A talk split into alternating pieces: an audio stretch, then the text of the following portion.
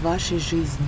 Утром вы просыпаетесь, идете на работу, встречаетесь с коллегами, друзьями, обсуждаете идеи, занимаетесь новыми проектами или ходите в фитнес-клуб или на танцы, и в процессе ваших ежедневных дел на телефон поступает сообщение со следующими вопросами. Что вы сейчас делаете? О чем вы сейчас думаете? И ваша задача является честный ответ на эти вопросы. К примеру, я сейчас пишу отчет по работе или читаю книгу, и в то же время я вспоминаю о событиях прошедшего дня, там было не совсем приятно, я до сих пор прокручиваю это, или думаю о том, чтобы приготовить на ужин, или о том, как бы провести выходные очень весело и интересно. На самом деле эти вопросы не из праздного любопытства, и это не очередная история, аллегория. Подобное исследование проводилось в стенах Гарвардского университета профессором Мэтью Киллингсвортом. Исследовательская группа разработала приложение для iPhone, которое позволило собрать огромную базу ответов в режиме реального времени. Эта база данных содержала около 200 150 тысяч ответов. 5 тысяч человек из 83 стран мира, представляете, в ходе своей повседневной деятельности отвечали на вопросы относительно своих мыслей, чувств и эмоций. В результате этого опроса исследовательская группа пришла, на мой взгляд, к ошеломляющим результатам. 47% нашего времени в течение дня – ум не находится в текущей деятельности. То есть это значит, что мы в течение дня абсолютно не сосредоточены на том, что мы делаем. И профессор Киллингсворт а, в соавторстве с Дэниелом Гилбертом в своей работе написали, что блуждающее сознание – это несчастное сознание. Потому что наше сознание должно находиться в одном месте, в одной деятельности. Представляете, а если бы я, записывая этот подкаст, думала о сторонних каких-то вещах, то, естественно, ничего дельного из этого точно не вышло бы. Не в моей деятельности, не в моей психике и вообще в целом в эмоциональном состоянии. Потому что блуждающее сознание очень негативно сказывается на степени благополучия в целом. Так происходит, потому что сегодня многозадачность все больше и больше проникает в нашу с вами жизнь и становится такой неотъемлемой, можно сказать, частью да, или спутником наших всех действий. Мы постоянно чем-то заняты и никак не можем прийти к финишу, потому что у нас десятки, а то и сотни начатых и незавершенных дел. Заниматься тремя проектами сразу, читать одновременно пять книг, готовить суп, встречаться с людьми, ходить на спорт, мыть посуду и так далее и тому подобное. Вот она, наша сегодняшняя многозадачность. И к чему в итоге эта многозадачность приводит, к какому режиму существования и как с этим быть, мы поговорим прямо сейчас в новом эпизоде подкаста «Пешком постою». «Пешком постою» — это подкаст о том, как в этой быстро меняющейся новой реальности раскрывать свой потенциал и реализовывать себя в комфортном для себя темпе. Всем привет, я Жанель Сариева.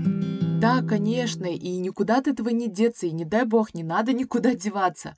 Сегодня мы живем в мире высоких технологий, высоких скоростей, постоянной информационной перезагрузки и просто бешеного количества рабочих и каких-то личных задач. И в этом режиме мы просто не замечаем приятных деталей жизни и просто, можно сказать, обречены да, на какие-либо заученные реакции. То есть действуем в режиме автопилота. И, конечно же, неудивительно, что нашим главным врагом становится стресс, эмоциональное выгорание, истощение. И, конечно же, по этому поводу все бьют в колокола. Более того, если я не ошибаюсь, в апреле 2019 года ВОЗ официально признала эмоциональное выгорание болезнью. А почему я сегодня хотела бы поговорить на эту тему? Потому что очень часто мы не замечаем, как подкрадывается это выгорание.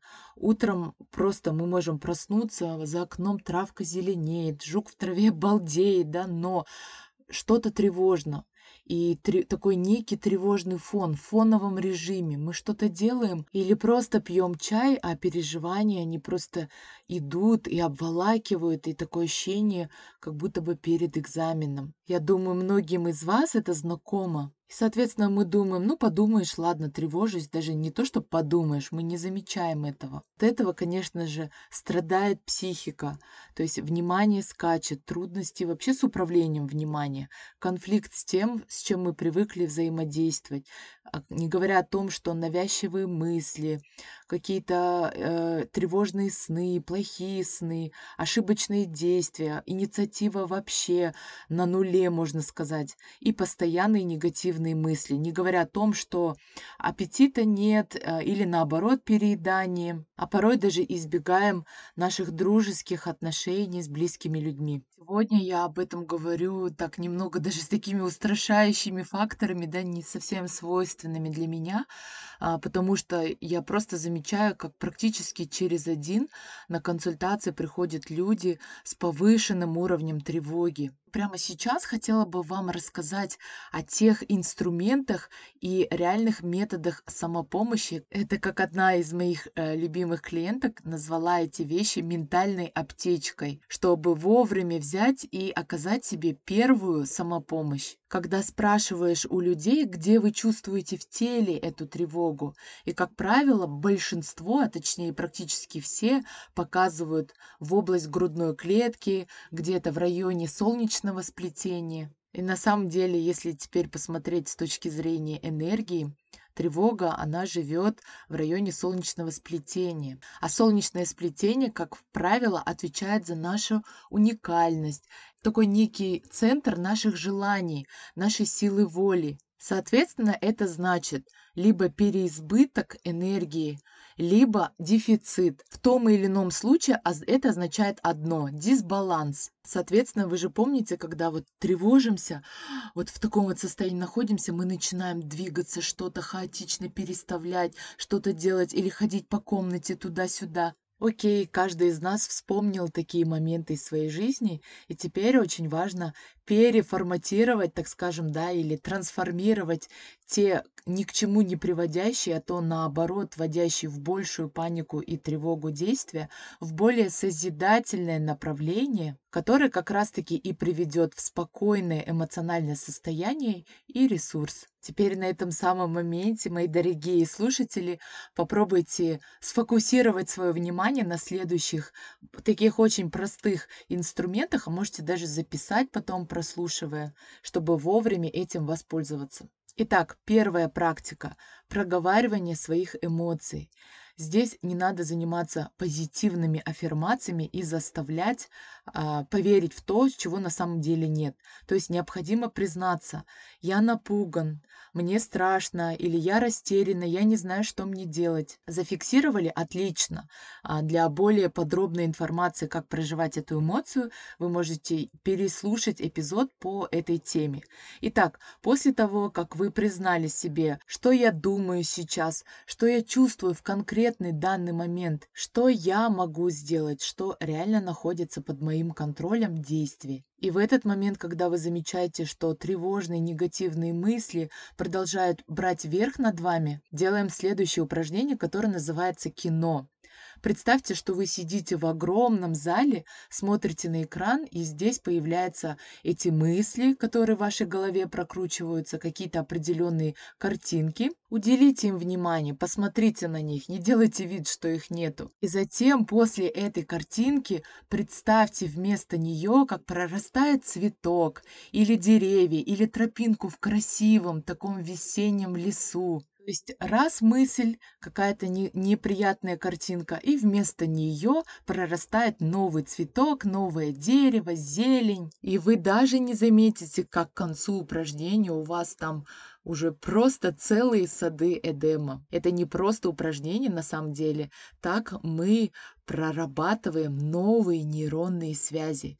На место навязчивых мыслей приходят ростки нового и более созидательного. А еще круче совмещать это упражнение а, с, с помощью физических действий. Например, вы на беговой дорожке, да, и прямо перед собой представляете, как вы бежите в лесу, как вдруг раз возникает какая-то тревога или мысль, и вместо нее все равно по этой тропинке вы продолжаете бежать.